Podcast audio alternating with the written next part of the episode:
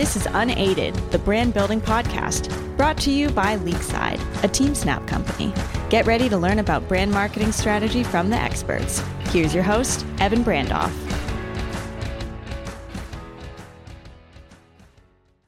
Hello and welcome to the Wingren podcast. I'm your host, Evan Brandoff. Today is a special episode because I'm recording from my in-laws apartment in New York City, here for my sister-in-law's wedding this weekend. Today we welcome Alberto Hernandez to the show. Alberto is the head of Pain and Sleep, heading brands including Unisom and Icy Hot.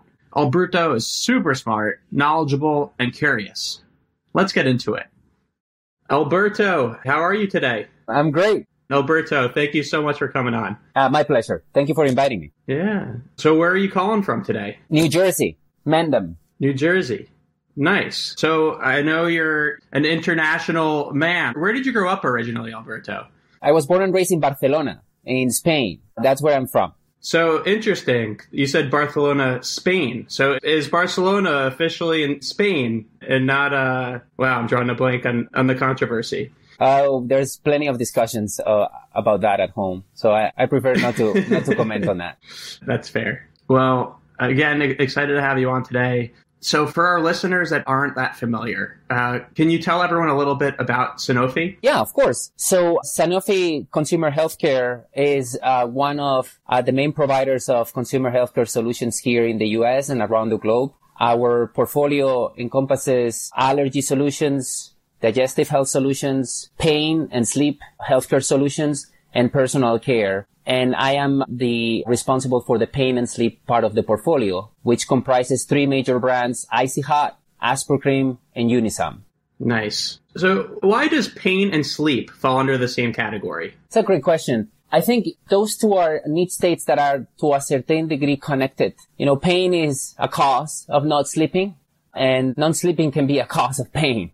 So that, in addition to market dynamics in which our customers are organized that way and we have the same buyer for both sleep and pain happening together, it's actually organizing us that way. That makes sense. So I'm really excited to dig into Sanofi, your role today. Can you hear me okay? Yes, perfectly.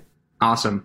But first, I want to take a step back. I want to go to grade school Alberto, growing up in Barcelona. What was grade school Alberto like? Wow, uh, that's a great question. I think he was uh, a curious person. I think, you know, one of the things that described me as an individual when I was younger was the fact that I was always trying to investigate new disciplines, new things, trying to understand how the world operated. And I think that actually took me to have the international career that I had because I was always hungry for more or wanting to know more. So I would say that if you have to use just one single adjective to describe me, it would be curiosity. Nice. So you're curious. And then when you went to university, did you go to university in Europe? Yes, I did. Nice. And then you started your career in Europe, right? Yes, I did. I started my career in Spain. Actually, I started my career in the uh, video game industry. Really? Yeah, French company called Ubisoft. You might know a couple of titles of uh, Splinter Cell, Rayman, Rogue Spears. So, you know, that was my first job. Do you still game at all? Yeah, yeah, yeah, I do. I have a Nintendo Switch. So I try to try to play from time to time if my wife allows me to do. uh, I also have a Nintendo Switch that my 35 week pregnant wife doesn't appreciate when, when I whip out, but uh, we'll have to play uh, live sometime. We share the same situation. Mario Tennis is my game if you ever want to play. That's fantastic. Fantastic. Yeah, yeah. I'm trying to, to wrap my head around, like, you now are the head of pain and sleep at, at Sanofi. You have had such an incredible career and, and so many unique experiences. And I want to learn a little bit more about how does someone get to the point of, of their career where they're the head of, of pain and sleep at, at, Sanofi? That's a great question. To be honest, Evan, I don't think it's a linear journey. My journey has been, I would say, pretty rocky through the process, right? So I started in the video game industry when the video game was booming in Europe, which was a little bit later than than here in the US. It was a beautiful marketing school for a naive marketeer like me because you could do things absolutely wrong and still grow triple digits, right? Is the perfect context to be. In addition to that, it was an industry that was giving you the chances to test and learn a lot of things because it was At that moment in time, it was an industry that didn't have the budgets that it has today, but it has pretty leaning risk mentality regarding how to reach new audiences, how to, you know, connect with gamers, hardcore gamers, light gamers. So it gave you a mentality of test and learn, which was actually extremely valuable for me in my career in terms of trying to understand how to do things differently as I was progressing. From there, I joined Nestle and Nestle was home for a little bit over 17 years. So it took me from Barcelona, Spain to headquarters in Switzerland. From Switzerland, I moved to Mexico to take care of the infant nutrition business for the Latin American region. The work there was witnessed by the Gerber folks here in the US after the Gerber acquisition by Nestle, and they offered me the possibility to come here to the US to lead the Gerber business. Uh, from there, I jumped to a startup that was backed up by Keurig Dr. Pepper to scale up the commercial operation. And from there, the team at uh, Sanofi reached out to me just to let me know about the pain and sleep opportunity. So it hasn't been linear. It has been a constant adventure. Let's put it that way. And by the way, uh, as I mentioned before, my wife is 35 weeks pregnant. So if you have any uh, connections at Gerber still, I do. but also some sleep. We'll, we'll, we'll need some help sleeping too. So a lot of stops along the way. You're gonna need Gerber, Icy Hot, and Unisom. I tell you that right away. Yeah. 1000%. and I find it so interesting that curiosity, you would have described yourself as curious as grade school Alberto. How has that curiosity evolved? How have you been able to maintain that curiosity and how, how has it changed at all over the years? That's a great question. I would say that curiosity has to be fueled. If not, what happens is that it, it just, it becomes stagnant to a certain degree. So I think it's something that if you feed it, it becomes bigger. And uh, at the very beginning, you have curiosity for one field, but then the moment that you start understanding other fields, other industries, other aspects, you start getting, you know, yourself into an habit of studying things that are not the things that you're supposed to be studying only. And I think that opens avenues and doors that you didn't consider. I consider myself an evergreen student. I'm always looking at different industries. For example, I'm reading today and uh, books about how the music industry has evolved since the since the launch of Napster back in the day, and how did it have such a significant impact in the rules of the game for that industry. So if you keep yourself open and if you feed that curiosity, I think it only becomes bigger and it makes you more curious. So I think it's a virtuous cycle to say like this. I love that and wholeheartedly agree. And I'm curious, leading a team, leading a company or you know department that that's so large. What what are things that you do in order to incorporate curiosity into your core values and make other people on your team curious as well? That's a great question. So things that I do is first I share my questions and curiosity with my team members on a regular basis. Every Friday, more or less between 1 to 2 p.m. I send them what my summary of the week has been, what my outlook for the following week is, and what were those things that I learned through that week that might be or might not be related to the business that I manage so that I spark questions and thinking that it's not the traditional thinking that you would spark, right? And, you know, what I do throughout the week is when I see something that I really believe could be inspirational for us to, you know, learn from, borrow with pride, or, you know, explore or investigate further, I either record it, take pictures, write about it, and make sure that every Friday I'm sending those examples to my team so that we keep that spirit alive. Interesting. So playing that back through transparency, through sharing with your team how curious you are, you're able to encourage that curiosity across the board. Exactly, exactly. And being curious about what's interesting for them. Because sometimes one of the things that you do, if you're curious about your team's interest, you can learn things that you wouldn't if you were not. Right. So can you let us in a little bit? What's something you're curious about, something you're thinking about for 2022 for, for one or, or some of the brands that, that you're working on? You know, actually, I want to take a little bit, lean in more from a risk perspective. There are certain areas I think we have started to scratch the surface on, especially with Icy Hot which I think it's a brand that has the possibility to stretch farther than what it has been in the past. I'm exploring how to incorporate more test and learn mentality in the way that we operate that brand moving forward. Interesting. Can you expand on that a little bit more? What's an example test that you're able to do with a brand like, like Icy Hot?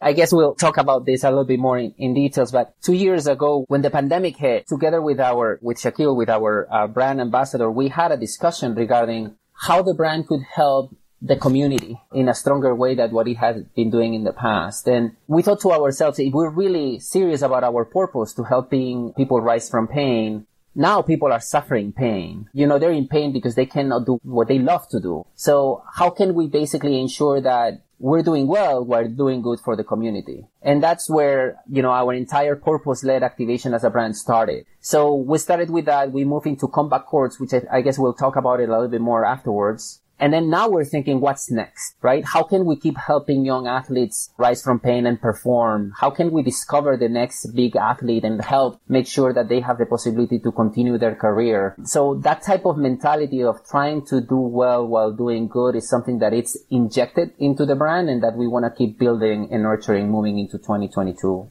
and beyond.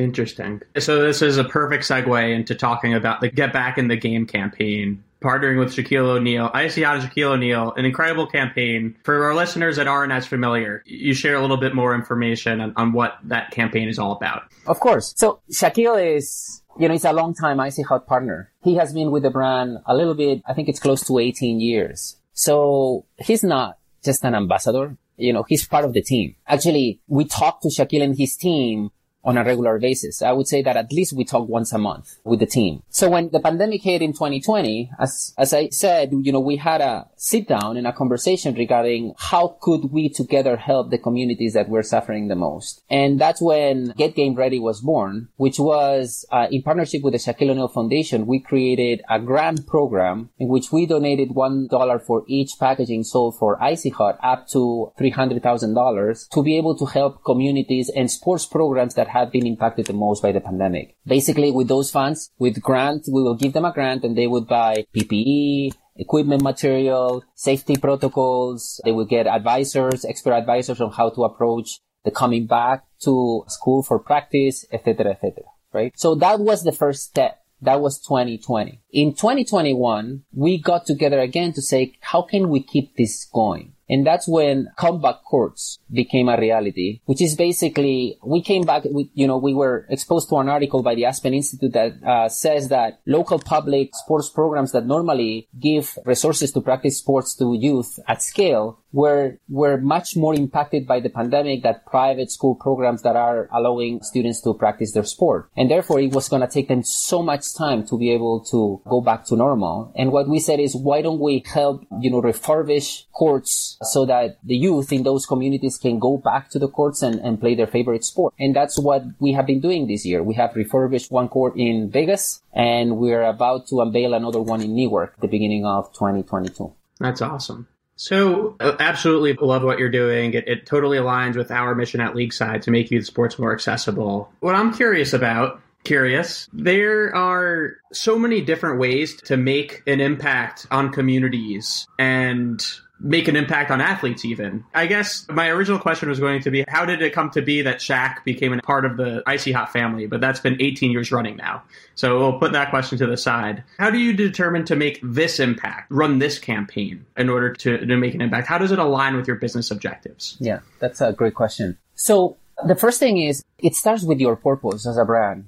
You have to understand what's the role that as a brand you can play in making uh, society better and, you know, as a brand, something that uh, describes Icy Hot is that we know how to help people manage their pain. We've been fueling and helping athletes for decades. So if you take that purpose seriously and then you look what is your expertise allowing you to be able to make an impact with the community, then you start looking at what is that cause that you can participate in, in which you have added value to put on the table. It's not just choosing a cause for the sake of choosing a cause. It's choosing a cause in which you can make an impact because of the knowledge and the resources that you have. That's why we chose this one because we know about pain. We know about sports and about performance. And that basically took us to say, how can we help the people that are in pain, that are more affected because of this whole situation, be able to go back and perform in a safe way. And that's how it came to be. What, what do you think the power is for a brand to tie to, to sports? I think it's very powerful. I think sports are, um, it's sports, it's, uh, it's a little bit of a lifestyle component of who we are as humans. It's stories of superation. It's stories of resilience. It's filled with, with stories of disappointments, but also comebacks. So I would say sports are encapsulating a significant human truth of uh, superation and rising above what you're expected to be doing. So I think it has a significant aspirational component for any brand to be able to be connected with sports as a discipline. You've lived and worked in Barcelona, Mexico City, or Mexico, Switzerland, now the States. How would you say the sports culture varies from market to market that you've lived in? Wow, that's a great question. And there's plenty of similarities, I have to tell you. One of the things that sports carries with it, it's passion. And even if you're attending a soccer match in Barcelona or you're attending a hockey match here at the Madison Square Garden or you're watching Chivas in Mexico, you feel the exact same passion. I think one of the things that it's very, I would say, exciting about how sports are being managed in the US is that it has an, spectacle component to it. It has a show to it, right? Which is, it heightens the fireworks surrounding the sports itself, which I think it makes it extremely enticing for audiences. I see much more similarities that I see differences in what sports mean in the different cultures that I have had the luck to, to live in. Who are your team or, or teams?